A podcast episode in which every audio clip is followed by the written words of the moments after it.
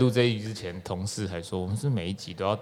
检讨一些当红 YouTuber，没有没有没有没有这个事情，我们没有这个计划。我是看人家在讨论，我把它拿出来讨论。我们完全是跟风仔，就是看大家发生什么事情，我们就 来聊聊。你的发言自由度真的很低耶，很 低，真的很低。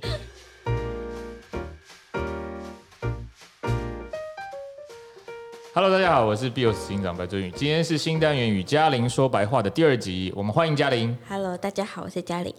呃，嘉玲是粉砖加克林的社群观察经营者，然后非常关注新媒体营运这方面的新知。上一集我们一起聊到有关伯恩夜夜秀争议，还有一些业配揭露的问题。这一集。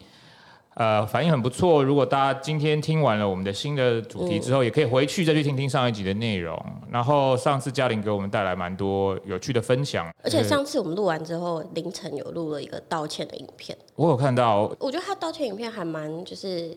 嗯，是做的蛮好的，因为他后面有解释，后面有讲说他之后会怎么处理这件事情，就他有提几个方法，所以大家大家对这个道歉都还蛮能接受。但你不觉得那个道歉？但我是觉得不需要道歉。对，你不觉得那个道歉？有一种，就是对我们的立场来说有点多了，就是啊，他其实因为在一个没有规范的状况下，他对啊，所以我才说他不需要道歉啊，因为其实真的说这也不是他错啊，像我们上一集讨论讲，对啊，就是没有规范，然后还要他道歉，对啊，但不过我认为他做的很好啦，就是，啊、嗯，不过也觉得蛮可怜的，很辛苦，真的有有点衰，对，还有人讲说你讲话速度很快，但是我你要跟他们讲说你。前是补习班老师，是这样的，呃，因为我上一次人生上一次拿着麦克风一直讲话，然后有个大概的脚本呢，一直讲，就是在在在讲台上，就是在当一个补习班老师的时候，所以你知道补习班老师最常发生的事情就是课讲不完，然后就啊快要下课了啊，课讲不完，这个学期这个总课数要结束了，然后学生要考试了，所以你就会很习惯的把所有的内容塞给大家，所以 Yep，Sorry，就是对，其实在而且你会讲到太忘我。呃，现在像现在讲，呃，解释法律知识的时候，有时候很习惯的，就是会一直尝试要把它讲完，但是没有办法，然后我会改进。对，然后你可能要跟我有一点互动。呃，因为不然就像妇女，对不对？就 不是，就很像爸爸在讲自己的，但他跟女儿就是有一个代沟，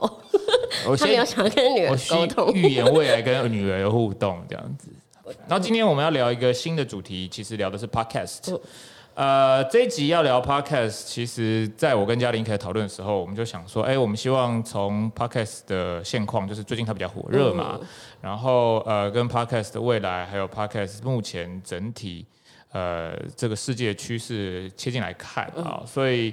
呃一开始我们先请嘉玲分享一下 podcast 的情况。嘉玲前哎昨天抱歉。昨天他在他的社群上，IG 上有问大家一个问题啊，就是说他问他的粉丝说：“你觉得 Podcast？” 可是我是看一个粉砖叫“救急的选择”，我 马上先切割。就“救急的选择”真的是一个很棒的粉砖，就都选不出来。他就因为他就问大家说：“觉得什么是 Podcast 啊？”然后他就选了两个选项，一个是网络的广播，然后第二是用听的 YouTube。你觉得是哪一个？我自己是觉得网络的广播啦，我也觉得是 A，但是就前面，但蛮多人觉得是，也是有点像用听的 YouTube。我可能是因为我比较老的关系，就是我有很多听广播的经验，所以在很多现在重新听 Podcast 的状况底下，它让我还是觉得它，它，它，它就像广播。那你平常会看 YouTube 吗？我会啊，但是我就只会，应该是说我看 YouTube 有时候是为了看。好笑的，或者是看有趣的，或者是娱乐的内容，娱乐的，譬如说木曜这种。哦，欸、所以所以你的那个收听习惯是 YouTube 是比较娱乐的内容，但你的 Podcast 比较是比较认真、比较认真的内容。就是我其实最喜欢的 Podcast，或者不要说最喜欢啊，频率最长的其实是科技导读。就是我其实比较难，你比较难接受干化型 Podcast。对，就是干化型的内容，对我来说，那可能会发生在呃电视综艺节目，但是很少看电视，所以是 YouTube 类的这种有趣的、好笑的，呃，那个比较多。那我反而很少在 YouTube 上看很认真的，然后呃观点整理的的的的内容。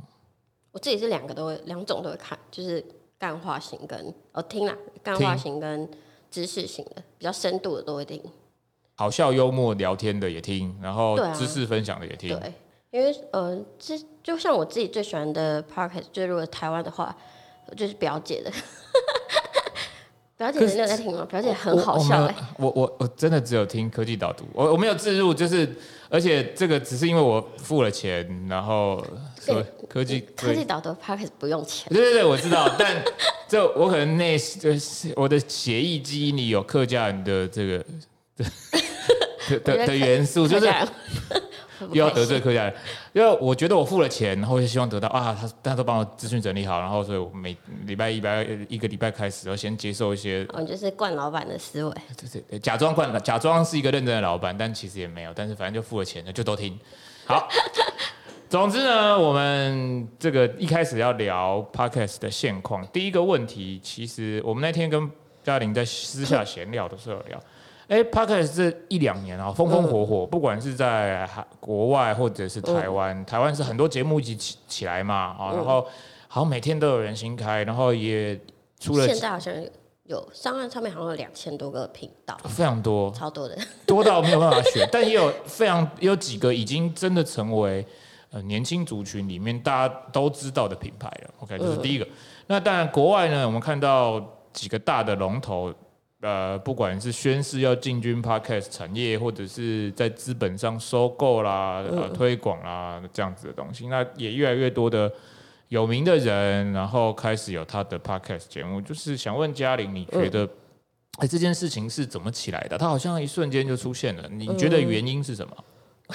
资本的力量。因为其实就是 Podcast 这个模式已经有大概有十几年左右，它不是那种。突然才出现的，但是就是可能就像你讲的，就是两大龙头，就最有名的，就像 Apple 跟 Spotify，他们就是收购啊，然后还有做一些独家的内容，让这个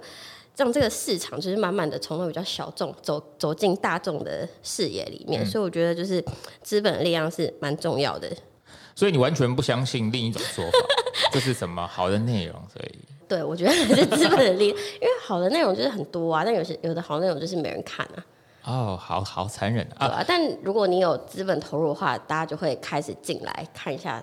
就大家就觉得这里好像有东西可以捞。哦，OK，嗯，我们当时聊就是在讨论，它是资本呃力量，所以让这件事情接触更多，嗯，然后大家哎，好像就愿意试试看，还是因为好的内容真的很有趣，然后所以呃，大家呃，可能不管是对这件事产生兴趣啦，或愿意尝试。我觉得资本的力量是一个，然后另外还有像就是呃软硬体设备这种东西。OK。收音设备这种，然后还有像蓝牙耳机啊，啊我觉得蓝牙耳机就蛮重要的，因为你原本那种无线的，原本是有线嘛，有线你就不会花太久时间一直戴着，但是可能像 AirPod 出现之后，大家就会就是可能随时随地都会带着，所以你你也会去尝试听一些比较长的内容。这就是比较呃少相对少提到的观点，但我也觉得这很重要了。就像很多人都会说，社群网络或者是社群传播工具的兴起，其实是手机嘛。如果你从就是行销的观点来看的话，就是因为现在大家影 影片视觉这种真是太疲乏了，嗯、太多影片，太多选择了。应该说市面上太多关于你用看的这个选择，嗯、所以他们就会去找到你有没有就是呃这怎么讲，就是你的乐听的第二注意力，就是你从从你看然后变成听，然后去找到有没有机会可以占据你更多时间这样。OK，好，所以既然谈到资本力量，呃，台湾状况也是这样子啦，也开始有一些。呃，重要的呃单位，不管是加入啦，或者是呃这个参与计划，比如说有更多有趣的、有名的人来开他的 podcast，或者是我们最近有看到新闻，就是呃串流音乐台湾的呃龙头 KBox 也表示说他们有计划的要来做平台。然后嘉玲也有补充，就是说 Spotify 也宣布跟 podcast 有关的影片，这个请嘉玲也分享一下，就是他的影片的计划，就是。Spotify 原本是签了很多，就是嗯独家的节目，就是还是比较偏声音方面。但他们最近就是想说，就是连连影片都要同时这样这样录 Podcast，然后他但可能他就希望旁边有一个摄影机可以把我们的过程录下来，对，让他也可以去吃这个影片的这块。但这件事情它就更稍微复杂一点啦，因为它是一种录像式的结果，它一定就跟。某种肢体或者是视觉表演有点关系啊，所以嗯，反正总之这个是 Podcast 目前的现况。接下来我们会从几个观点来看 Podcast 的一些大家的想法，或者是我们不同的意见。问我为什么不做 podcast 啊？对，嘉玲其实做了很多社群或者是不同类型的媒体。嗯、呃，你为什么没有做 podcast？就是我们一开始找你的时候，我们也蛮就是意外。哎，你既然什么都做了，就是脸书也做，Instagram 也做，各式各样的，嗯，为什么没有决定要做 podcast？有有想，但是我还觉得 podcast 它它不是说，嗯、呃，就是录完放上去就没事。我觉得它也是另外一个内容产制，要多了一份 loading 在那边。尤其你看现在现在就是你讲，我觉得你就算要录一个干化型的 podcast，你要。你要有一些内涵跟故事可以讲，对啊，你还先想一个人来干，讲话还要好笑啊，然后讲话好笑还要让人家想要听听你讲的东西，而且好笑当中你还要有一点观点吧，嗯，对啊，就不是只是单纯的讲干话，就我觉得他是有他是有他的学问在，他不是只是单纯的录录东西上去。所以你的答案是你还没有准备好。对，然后加上我觉得这个呃他。我觉得他也没有，他每个机制没有的很成熟，例如说广告投放，嗯、因为他现在还没有一个很稳定的商业模式，嗯、你最多还是要靠业配。嗯、可是业配的话，他会他看的还是你的流量，因为他现在，呃、但流量的话，就是你你 一开始如果你其他领域没有经营的很好的话，你进去就是零啊。嗯。然后而且业配的广告主他也会一开始他要投，他他也是会投那些比较头部的创作者，嗯、就是没有人就没有人看到你，所以他、哦、你一开始一定是就是。虽然它是蓝海，但是它有好有坏。就、嗯、是因为它是蓝海，所以很多事情还没有做好。对啊，就很多事情还没有很完全，而且加上我觉得它的，如果它跟 YouTube 比起来的话，我觉得它的。例如说，它的搜寻机制也不是那么的完善，嗯，对吧？你今天像我们上一集讨论博恩夜秀嘛，那如果我们在 YouTube 上面讨论，我们把影片放上去，嗯，那可能有人看了，呃，有话好说，他们讨论完之后，嗯、接下来 YouTube 就会推荐我们的影片，啊，就我们至少还会被看到。嗯、但今天我们讨我们，例如说上一集讨论博恩夜秀，嗯、但如果完全不知道我们有开人，他可能一辈子都不知道我们有讨论这件事情。OK，对啊，然后这是我觉得比较不友善的地方。嗯，然后加上就是我觉得搜寻不友善，它就是一个蛮大的问题，因为这个你就是。要靠资本的力量，或者靠 朋友的力量，去让大家知道你有做这件事情。嗯，对啊。还有另外，我跟我朋友之前有讨论这件事，就像我们平常看一个 YouTube 影片，好了，你今天看到一个你觉得哇很酷、很炫炮的点，然后。你想要 跟朋友分享，你就可以截图，嗯、截图它就有画面，或是你、嗯、呃手机荧幕录一段那个影片的画面，你就可以分享给你的朋友。嗯、但 Podcast 要怎么分享？你顶多就分享那个频道给他，然后他还要从头听到，或者你还要找出那个描述，然后你还要用手打字说，呃，我觉得中间白尊宇三分二十一秒的那个观点讲得很有趣，然后你还要大概描述一下那个观点，嗯、就是你不能直接分享，嗯、就也是蛮麻烦的一个一件事。这个我倒是觉得，呃，完全就建立在产业还不够多人参与啦，嗯、然后产业还不够不够多人贡献他能做的事情，嗯、因为这些不管是搜寻或分享，其实我觉得，呃，软体技术上来说，我们在其他软体已经看到很多声音转文字啦，嗯、或者是说，呃，下关键字或 hashtag，所以让它搜寻比较容易，只是就是比较还不够多人参与，所以资本的力量还没有。全部都进来，或是进来的还不够完整，所以导致这个事情其实就像刚刚嘉玲讲蓝海嘛，所以这竞争比较少，或者是相对没有这么激烈，但是它的整个竞争工具也没有那么完整。但所以刚刚的意思是说，嘉玲其实是呃还是不排斥有一天就假设它更完整一点，就我还是会想做，但就觉得蛮多要考量的问题。但后来你们找我之后。就是有有合作，然后我就想说，那这样还比较，方便，这这么看，比较方便，至少有人见，然后有人可以一起讨论，嗯，又有钱拿，谢谢谢你，谢谢你，谢谢你，谢谢谢谢，好，谢谢 Bill。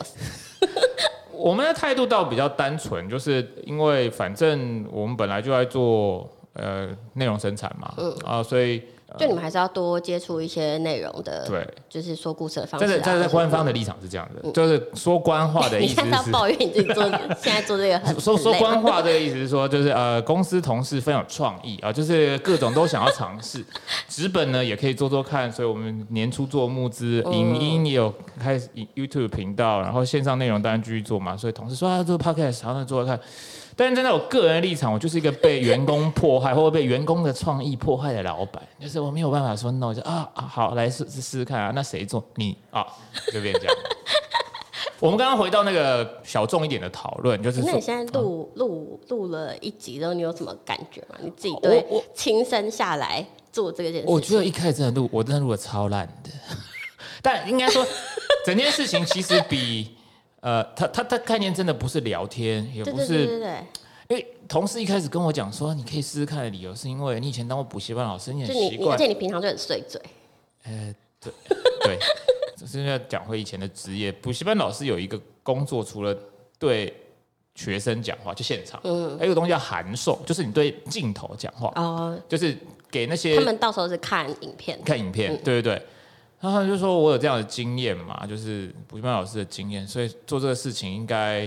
驾轻就熟，就是骗老板上钩都会有这种话，就是老板他开始也不是对着人讲话，但也不是对着镜头讲话。对我，我觉得这完全是不同的事情。所以各位听众，如果有人跟你讲说什么很容易都骗你的，都骗你的，就是你一开始就真的不知道怎么办这样子。而且我上次就之前有上上一集，然后有一个人给我们的回馈是，就是。他他说我们两个，就我觉得他是跟我们今天讨论的都是有关，就是在做这种广播，他其实是有他自己的 know-how。对，因为像我们平常可能，他就说像呃，他看一篇文章，他如果前面呃，他如果前面可能忘记或者干嘛的话，他可以很快的就是划划过一轮就可以看到，哎，刚刚忘记的地方。但他如果听我们广播，就讲讲讲讲讲，然后可能我们中间讲了很多。很不相关的东西，他就马上忘记前面在干嘛，然后听完那么多，他就忘记，前面 比如说我们讲三点好了，就听到第三点都忘记一二点。但看文之后，他就你可以很快的发现，可以知道说，哎、欸，前面一二点是什么，可以立刻回想起来。但就变成说你在做广播的时候，你就要变成说，你一开始要讲这件事情，你就要跟大家讲说，哎、欸，接下来会有三点，点对，然后三点一二三讲完之后，最后再说，哦，我们刚讲了三点，再重复再讲一下说，说我们刚刚讲了那三点，然后大家有什么对？在某程度上又很补习班老师啦，就是这个的确是。这个，我我应该这样说，应该这样说。我再举另一个例子，就是我以前在呃刚开始签啊、呃、公司的创作者签厨师或签设计师签厨师好，嗯、那个时候我都跟他们讲说，我那个时候就非常睿智。我们公司有两个厨师，我们两个有两个厨师，稍微跟阿佑啊。跟他讲说，那个时候要上节目嘛，要拍 TLC，然后就跟他讲说，哦，现场做菜跟对镜头做菜是不同的事情哦。我那时候讲出这种话，然后后来就自己被同事骗，就说啊，你可以了，你可以。其实 呃，对人讲话跟录 Podcast 真的是完全不一样的事情，就是要给给大家参参考这样子。为什么讲这个啊？为什么我开始进入一个我自我抱怨的状态？我们接下来会聊一些 Podcast 大家想的一些现况，然后也许有一些同意，我们一些不同意的点。嗯、第一个是 Podcast 目前、呃、自由度比较高，自由度比较高啊、嗯哦，就是说它很多事情 YouTube 不能做的，或者是被黄标的，地下电台的感觉。对对对，就是好像可以做一些偷偷自由，或可以比较勇敢，然 后会比较勇敢，就想干掉谁就干掉谁，或者是。讲一些比较激烈的，白嘴还是很多包袱。我很包袱。今天大家干掉金主他不想？不行，我不可以，我不可以，no。所以自由度不高嘛？自由度没有很高，都骗你的。好，第一个开始有人说他自由度很高，内容不叫不设限，然后不像，可能是因为最近 YouTube 的黄标事情，大家很多 YouTuber 就是很生气啦，嗯、所以就把这事拿来联想嘛。嗯、就是嘉玲，你觉得呢？就是。但 YouTube 一开始也没有黄标机制啊，啊所以它比较像是这个市场人还没那么多，类型还没有那么多，嗯，内容还没有这么的杂，嗯，所以还没有一些规范，嗯，但我觉得它发展到一定阶段，它一定会有一些规范。嗯，跟大家补充一点，就是我们在私下讨论的时候，我们我跟嘉玲大概某程度上共识都是认为说。呃，Podcast 这件事情我们是比较乐观的，嗯、所以它一定会朝向先从少年轻少数年轻人开始用，然后多数年轻人开始用，然后越来越多人用嘛。嗯、所以，当你使用者越来越多的时候，就会。呃，被规范管制，或者是受某些限制的这个需求就会慢慢出来。嗯、但是你使用的人不够多，或者是你使用的人都还在小众年轻人的这件事情上来说，大家不会积极的跟你说哦，这个不可以，那个不可以。哦，对啊，现在大家都还在还在尝试啊，嗯，嗯还在看。还看看他可以被容忍到什么？对对对，哪些事情大家是真的不能接受的，或者是哎这些事情，因为你就算没有那个规范出来，就是例如说平台的规范出来，你还是会有市场的规范啊。就有些你真的讲过头，讲太 over，大家也不能接受，你还是被干掉，对啊。嗯，第二个是现在越来越多人进入，但有一种说法是，本来知名度就很高的名人啊，不一定是 YouTuber，当然 YouTuber 比较多啦，因为最近主流市场在讲名人，很多都是 YouTuber 嘛。呃，知名度本来就高的名人参战这个 Podcast 是是一个很呃让他快速成长，或者是大家都觉得 Podcast 越来越火红的原因吗？原因之一吧，因为至少他们把。其他平台的人流带过来这个地方，嗯，嗯对吧、啊？所以我觉得它是原因之一啊，但是也是有一些翻车嘛，后面可以后面可以讨论一下。这个在录这一集之前，同事还说我们是每一集都要检讨一些当红 YouTuber，没有没有没有没有这个事情，我们没有这个计划。我是看人家在讨论，我把它拿出来讨论。我们完全是跟风仔，就是看大家发生什么事情，我们就 你的他的自由度真的很低耶，低真的很低，不太能讲一些太危险的事情。对啊但现在你看，呃，就是现在排行榜上面的那几名，嗯。嗯、他们也都，例如说像古癌、台通、百灵果，嗯、他们也不是从别的地方进来的。其实像百灵果是一开始，他们其实已经耕耘很久了，很久了。对，他们其实本来就就是真的是超前部署，因为他们就是我觉得算是从国外回来，所以他们也对这个是。平常他们熟悉的工具，所以他们很早就在做这件事情。嗯，然后只是刚好就是二零一九、二零二零这段期间的资本的力量 是是对，让他们就是站到这个风口上。嗯、但是你看台通跟古癌，我觉得他们就他们就是不是那种本来就很红的人，嗯、而且像股没有，因为像古癌他是认真的经营 YouTube，但没有起色，就跑来趴开之后就就起来，起来了。所以我觉得现在，嗯、呃，我觉得你要进入这个 Podcast 这个行业。你除了要做好内容之外，还有你，我觉得交对朋友蛮重要的。蛮重要的，就你要有别人帮你抬轿啊。OK OK OK。因为现在他们两个几乎都是抬轿出来的吧？但我觉得，因为在呃内容数刚开始起来的时候，嗯、我觉得所有的内容者应该也都希望更多人，或者是更多好的内容。对啊，所以就是因为你这个市场还没有很大，所以你会希望大家都可以进来玩。嗯、所以我觉得。有有这个互相抬轿的心态，我觉得是蛮蛮正常的。对啦，但我相信在找 YouTuber 或者是社群，嗯、呃，我们把 YouTuber 跟更早的 Facebook、嗯、Instagram 分开来看，也都是类似的状况啦。就是呃，刚开始有人在 Facebook 上聚集大量的粉丝，嗯、他也可能也不会很吝啬的推荐其他的粉丝团，可能会就是帮忙 fit 一下别的频道这样。Yeah. 好，然后第三个是哦，可能是最最多 Podcast 或是想要踏入 Podcast 人关心的事情，就是。他可能可以赚钱吗？或者是他赚钱的模式有哪些？嗯、那呃，前一阵子有一篇 Inside 的文章，其实有谈到，就是目前既有的四个基本的变现模式，包含了呃业配，业业配，我想大家就很清楚的知道，就是广告主直接告诉你说啊，我想要置入什么内容啊。然后第二个是卖产品，个人的产品，就是他把 Podcast 当做是一个。呃，工具或者是 卖药电台在做，地下电台做过很多年，示范给大家看过了啊。呃，这个第三个是联盟行销，不一定呃真的有卖东西，但是就是几个节目或者是组成一个几个内容组成一个联盟，然后尝试。告诉大家有一些商品，或是有一些呃东西是好的，希望大家去买，然后从中间获得某些利润。直销的感觉，呀呀 呀，听起来直销哎。对，然后最后呢是可能这几年才开始流行一个模式，就订阅赞助，就是透过这个稳定的支持，每个月啊，或者现在有蛮多 YouTube YouTube 的频道也是订阅订阅 YouTube，然后但他给你的额外的内容是 Podcast 的内容。嗯，现在有蛮多这种科技导读就是这样子嘛，就是他对，他就订电商，然后没有它它是它的科技导读比较特别，它的那个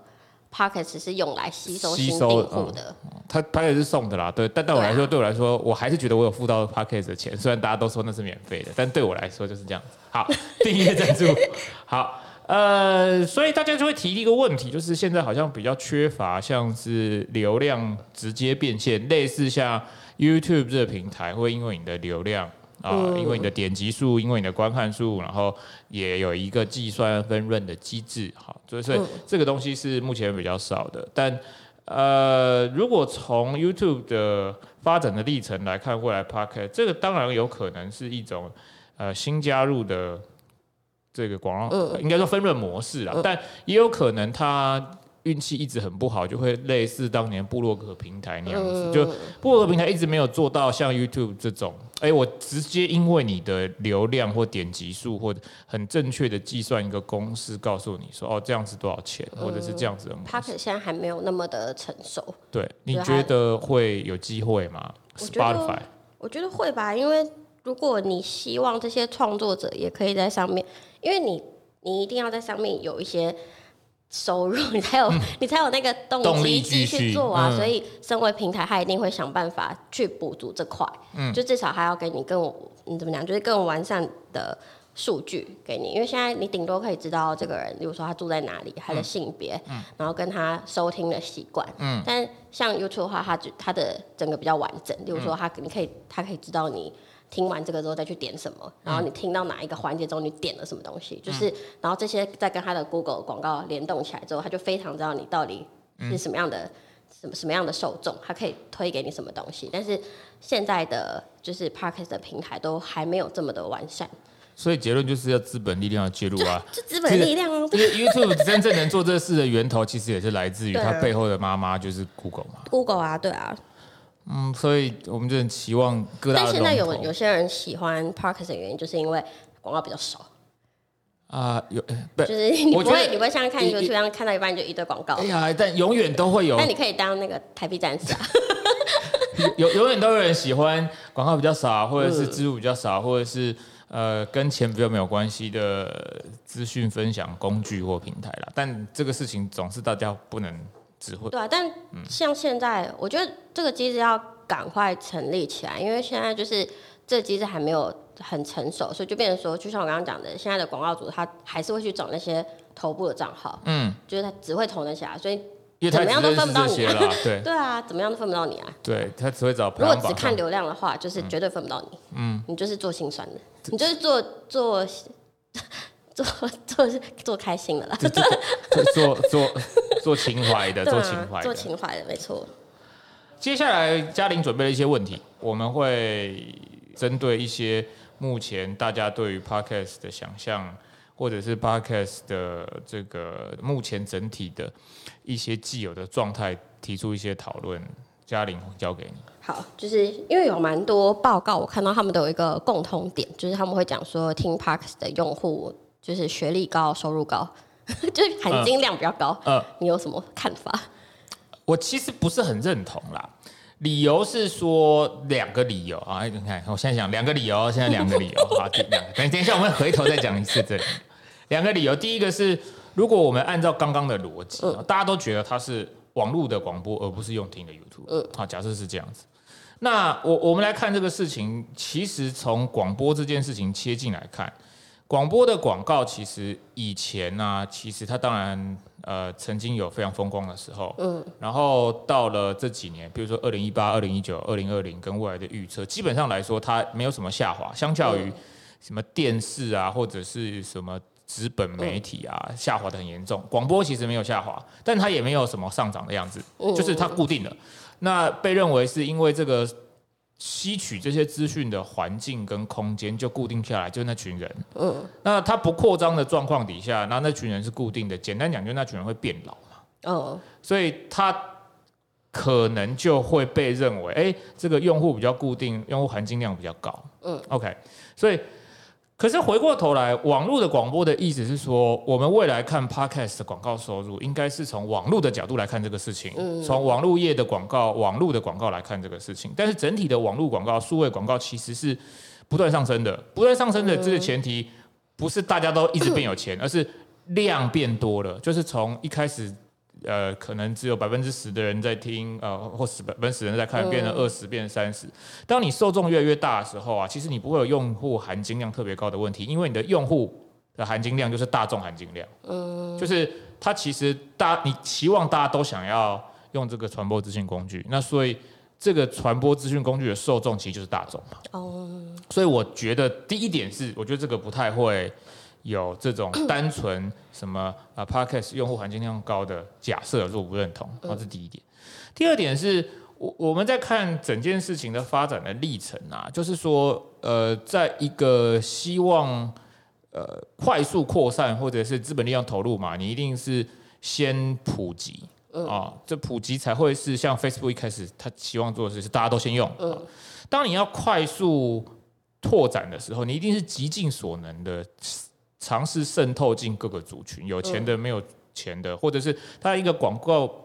市场还不够成熟，用户市场还不够成熟，想要快速扩张的状况底下，它。概念上就一定不会锁定在哦，我就是要用户含金量高，或者是我就一开始应该是先锁定在让大家更容易去接触到这个喜欢它，不管用什么样的方式，嗯、让这件事情进入某个市场。嗯，所以我认为在这个阶段不会有什么含金量高的假设啦。嗯、这个当然可能是某种业务的说法，或者是希望争取。呃，业配的说法，嗯、但我觉得 要把广告价含高一点。对对，因为我们因为环境很高，所以你要业配付付高一点。嗯、但总体以趋势来看呢、啊，我认为它不是走这个路线，或者走的路线反而不健康。它应该要很快速的让大家进入所有人的视野里、嗯、生活里，然后就是用户含量低也无所谓，因为当全部的人都在用，跟大家手机都有，嗯、到时候再。瞄准精准的客再分众来处理，我觉得这个才会是比较可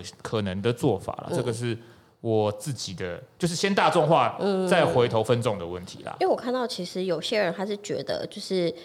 就是他他们在他们就说他们在，因为像我们平常看影片的时候，你你看到广告，你可以 大概四秒之后赶快把它按按按出，嗯，但是 parkas 就要一直听它，然后所以他们就讲说，在 Podcast 上面听到广告更容易让你。被记住，嗯、所以当你今天就比如说，假设就什么样棉豆腐啊这些东西，然后你可能你听久之后，你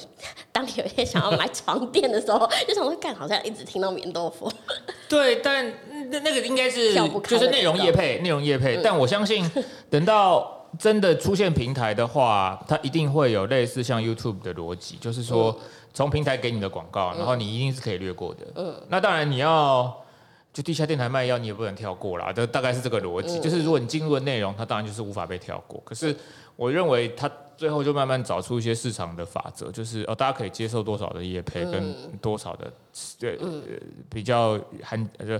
含水量比较丰富的内容，嗯、知识量的内容。那呃，平台给的广告，当然我相信啊，他到最后为了整个收听体体体验好，他一定是可以跳过的。嗯，就当台币真实。对对对，就 你付了钱嘛，你不想听就不要听啊，就大概这个逻辑啊。就是 YouTube 现在就开始做类似这样的架构。嗯、第二个问题，嘉玲想从品牌端来分享如何分呃运用 Podcast 工，这个是嘉玲的强项，就是毕竟他做了非常多品牌跟行销端的观察。因为我其实之前大家就我觉得我呃。从二零一八、二零一九年，我都会推荐，就我去上课帮人家上课的时候，我都会推荐他们，就推荐品牌说你们可以去开个 YouTube 频道。嗯，因为我觉得，因为那时候看像，呃，就是现那时候就觉得现在的 YouTube 频道非常多娱乐化的内容。嗯，是，但是你身为一个品牌，其实你你你有你的优势，就是你一定是最了解这个领域的。的人，对所以你去讲，我觉得你还是因为像网络上有一些粉丝页，他是什么修水电的啊什么的，嗯、那很好看，就是他有他自己的专业，然后所以他在讲这个东西的时候，大家就觉得哇，你就是就只有你可以讲的东西，嗯、所以他相较于现在很泛滥的娱乐化的那些内容，其实你是有有这个有这个切入点可以去做。嗯、然后那个时候在想说，那那个时候呃有在做这件事情的人的品牌有哪一些？嗯、然后大概想，其实也真的没有很多，就例如像。之前那个波特王他们的那个卖那个纯姑娘的那个是什么会说话的美金什么，就就他们就他们就做自己的内容，然后去带动他们的产品，就是有点类似这样的卖法，就是你原本只是做品牌的，比如说贴文的广告或者什么社群的内容，但是你接下来做一个呃影片式的话，就可以让大家更全方位的全各各种面向的知道你这家品牌在干嘛，然后你平常日常在干嘛，然后你你制作过程里面你自己的想法是什么，就它可以，我觉得影片是可以更全方位的看到。更了解你这个品牌，对，所以我那时候就觉得，如果这个你这家企业或这家品牌心有余力的话，你可以去尝试做这样的内容。嗯，但现在这个趋势下面，其实好像很多品牌他们就觉得，那我们可能去做 parkas 会比较好，嗯、因为这个门槛比较低，然后成本也比较低，嗯、所以现在呃市面上给的一些 parkas 趋势的报告都会建议品牌开始做 parkas 的内容，但我觉得它其实就很不负责任。嗯 对啊，因为你你本来如果你没有任何优势的话，嗯、你去做你就是零，然后，对，而且 Podcast 其实是很吃就是个人魅力的。嗯，然后如果你你的企业里面你没有一个很突出的，就是老板、创办人是很有名的，或是有一个网红的员工什么之类的，你你路人去做，因为你不能因为。台通做红了之后，你就就就，就说，我今天开一个便当店，我就去开一个 podcast，我觉得逻辑不太一样，嗯，对吧？就是那个是因为他们两个他们的个人的魅力跟他们的内涵、说故事的能力，所以带动了他们的就是便当店。嗯、但是你、嗯、你不能因为今天我我就是要要，比如说我要我要卖便当，然后就去开个 podcast，就我觉得那个有点不太一样，嗯，就是他们我觉得这个趋势包就是有点不太负责任。所以你觉得呃这件事情还要观望？你觉得？我觉得，如果假设我今天是品牌，嗯，然后我绝对不会那么贸然的。我是我个人意见，如果你钱多的话，就是你可以。资本的力量，对。但是，就是假设我今天是品牌的话，我觉得我如果还没有我对这个产，就是说对 Podcast 的运作模式、制作过程，我还没有那么熟悉，我绝对不会很贸然的直接把所有的做内容的成本都投入。嗯、我一定就会，比如说 投个投个股癌，投个台通，投个百灵果都好，嗯，就用这样去。先从自入开始，对，就是先从自入开始，让大家就是发现说，因为这这，我觉我猜这几家现在也是业配接不完啦，嗯，但至少我觉得以现在的就是广告投放的趋势，就大家投了之后也不知道效果怎么样，嗯，那也不如投一些你自己平常有在听的，你自己比较熟悉的，啊，对吧？嗯，然后去投这些比较陌生的，尝试一些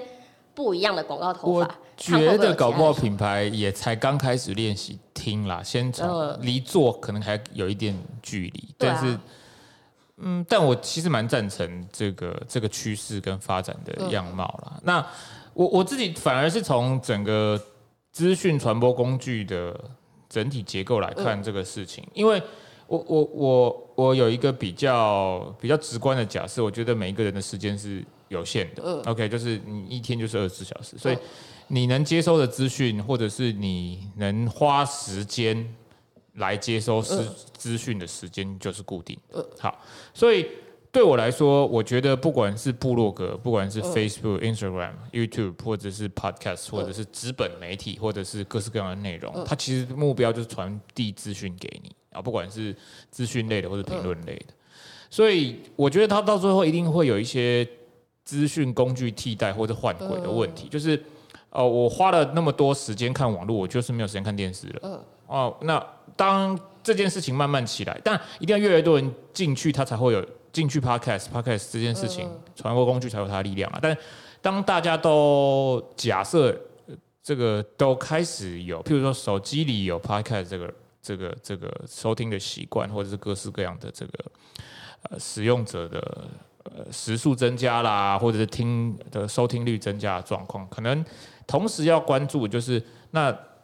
哪一个资讯工具是可能是被替代的，或者是它在它在被取代性上或换轨上来说，它的状态是什么？那当它已经慢慢变成成熟的产业的时候，那被取代的资讯传播工具，或者是它背后的，比如说内容的生产或者是广告的投放，可能会因此受到影响啊。这个是我站在这个角度去看。那譬如说品牌端，如果他现在还没有足够能力去进 Podcast，他当然可以从置入或者是广告投放开始，但是。他总有一天呐、啊，我就说人够多的时候，譬如说他的后备工具都完善了，嗯、就是现在大家都没有越来越少人投电视广告或纸本杂志嘛，这个是数据的显示，所以所以网络或数位广告的比例就上升了，所以这个事情可能会是未来一个要观察的重点。因为现在的制 Podcast 置入方式，大家都是靠，比如说口播啊，就他前面一开始的时候稍微介绍一下这个品牌在干嘛，对，或中间再插入一段。很硬的 广告，因为我觉得我现在还比较少看到真的置入的比较软的，嗯，就大家真的是很就是很粗暴的置入，嗯，但是我觉得这当然也是现在大家可能觉得还蛮新鲜的啦，嗯、就想说我就听到一半之后发现干超粗暴的置入，这也是觉得蛮有趣，但久了之后大家就会觉得就会觉得它是一个干扰，嗯，就会觉得很不舒服，所以我觉得你不管你今天是投哪个平台啊，我觉得你今天不管是找 KOL 或者找。找综艺节目投或者找 Podcast 投，我觉得你还是要去。我觉得那个本质还是还你应该是要去找到可以跟你品牌沟通的受众，然后透过这些人去，就是不不只是发生直接购买行为，而是你要跟他们就是有有一个可以讨论，透过中间那个中介去有一些讨论，而不是只是讲说哦，我今天棉豆腐多少钱，就是棉豆腐很好躺，就是之类的，对啊，OK，因为棉豆腐刚，就我觉得它算是我现在听到像第一个投。投 Podcast 的品牌，所以我觉得他不管怎么做，他都是有趣的，嗯，他都是市场第一的。但是又没有人做过，对，没有人做过啊。但其他其他人在在其他人如果在一样生意的话，就会觉得哇，就是已经没有新鲜感了，嗯，对吧、啊？所以，例如你今天要投的话，你可能可以跟比如说 Podcast 的人讨论一下有没有相关的企划，去讨论说这个东西。嗯就是你今天要投 Podcast，如果你希望希望它可以带动你的品牌的一些讨论的话，嗯，就我觉得会很适合这个媒介。但如果你今天只是一个也没有什么讨论的切角可以讨论的话，它就会变得真的就是一个硬的广告，嗯，对吧、啊？所以我觉得还是要看你的产品跟你想要投的类型，嗯，然后还有你们合作的企划方式，嗯，好，最后一题，呃，因为开始就像我们一开始今天节目一开始讲，有越来越多不同领域的 KOL 就是。尝试进军 podcast 也不能算进军呐，就是他开了他的节目，或者是做一些 podcast 的尝试。嗯、然后，嗯，你觉得会有水土不服吗？就是因为最近我们看到骨癌啊，呃，就是这个 他的脸书，他的脸书，我们刚好看到，刚好看到，不是故意的，我们没有讲说，我们没有讲谁被干翻，是他对对对，他讲的。然后就是这个知名 YouTuber 视网膜，这个跟新一天。呃，星期天这个在 Podcast 的反应或者是群众反应不够好，啊、当然有很多理由啦，嗯、就是呃有的理由当然就是很嘴炮，但有的理由其实我觉得也蛮中肯的，嗯、就是说啊，就是毕竟这是不同的领域嘛，嗯、所以跨进来这个所需能力不同，还没就是没有什么很好玩，啊、你觉得嘞？我觉得，我觉得就是嗯，可以分两两个两个层面讲吧。第一个是我觉得是你不管是做影片跟做广播，它都有自己的一套方法论。嗯就是不是说你把那一套，因为 YouTube 上面是有剪接过、后置过、特效过，嗯，然后就算你呃讲话再怎么无聊，嗯、你的后置可以帮你剪得很好笑，嗯，那那都会是好看的，嗯。但 YouTube 它就是很吃你的讲话的口条、声音的情绪，然后你的内涵啊什么你，你你到底可以讲出什么东西，嗯。然后所以我觉得它两个是完全不同的制作方式，嗯。所以如果你照搬过来的话，你少了这些，少了这些可以遮住你缺点的东西，你就。整个原形毕露哎！我先说我自己是蛮喜欢看官媒的 YouTube 啦，但是我哦，也就是因为他 Podcast 被弄，在这里被被比较多评论，我才发现哦，原来我看官媒的源头不是因为剪接跟脚本是多重要的。对对对，它真的很重要，因为他的每个笑点就在于算我正经八百的发音，跟他背后无厘头的字幕，脚本，脚本他们脚本真的很厉害，跟很厉害的脚本，还有。呃，还有一些奇怪的跑马灯，对对，跑马灯，还有马赛克打在不对的位置，对，都会让你想要笑。对，原来问题是，呃，应该说，原来他的幽默点其实是发生在这个气化脚本跟后。对，还有你看到那个成语的谐音梗，对，就是已经不是单纯的听到他的声音，是你整个视觉的就是感受是很丰富。原来就是你会从 Podcast 发现说，哦，原来官媒 YouTube 真正威力无穷的点在这里。有，我真的觉得。做 YouTube 那个剪接师真的很值得拿很高的薪水。我觉得还有看到一些评论，他就说，就是会 YouTube 转到 Podcast 会水土不服，是因为那个文化的 know how 完全不一样。我觉得，我觉得他讲的是蛮有道理。你你你说文化是呃听众的习惯吗？还是？对啊，我觉得是哎、欸，因为就是像你你做 Podcast，你不可能，我们不可能后置的时候上一些特效音，太干扰了吧？啊就例如说我们两个讲了讲，然后加了一个加了一个 K 的罐头笑声或什么，就是很怪啊。可而且好像很多 Podcast 他们会把，就是他们反而不做任何剪接，他们会把就是说停顿或是一些呃讲话结巴的部分都一起剪进去，因为他觉得这比较真实的感觉，比较真的像是我在偷听两个人在聊天那种感觉。但就是它就是一个 Podcast 情境，但 YouTube 他就希望你看到就是最精华，然后最快，然后最。节奏感最强，然后最娱乐的感觉，两、嗯、个文化性质，我觉得是差蛮大的。对，这这可能就是我现在 YouTube 还是看很娱乐的东西，然后 Podcast 很难听，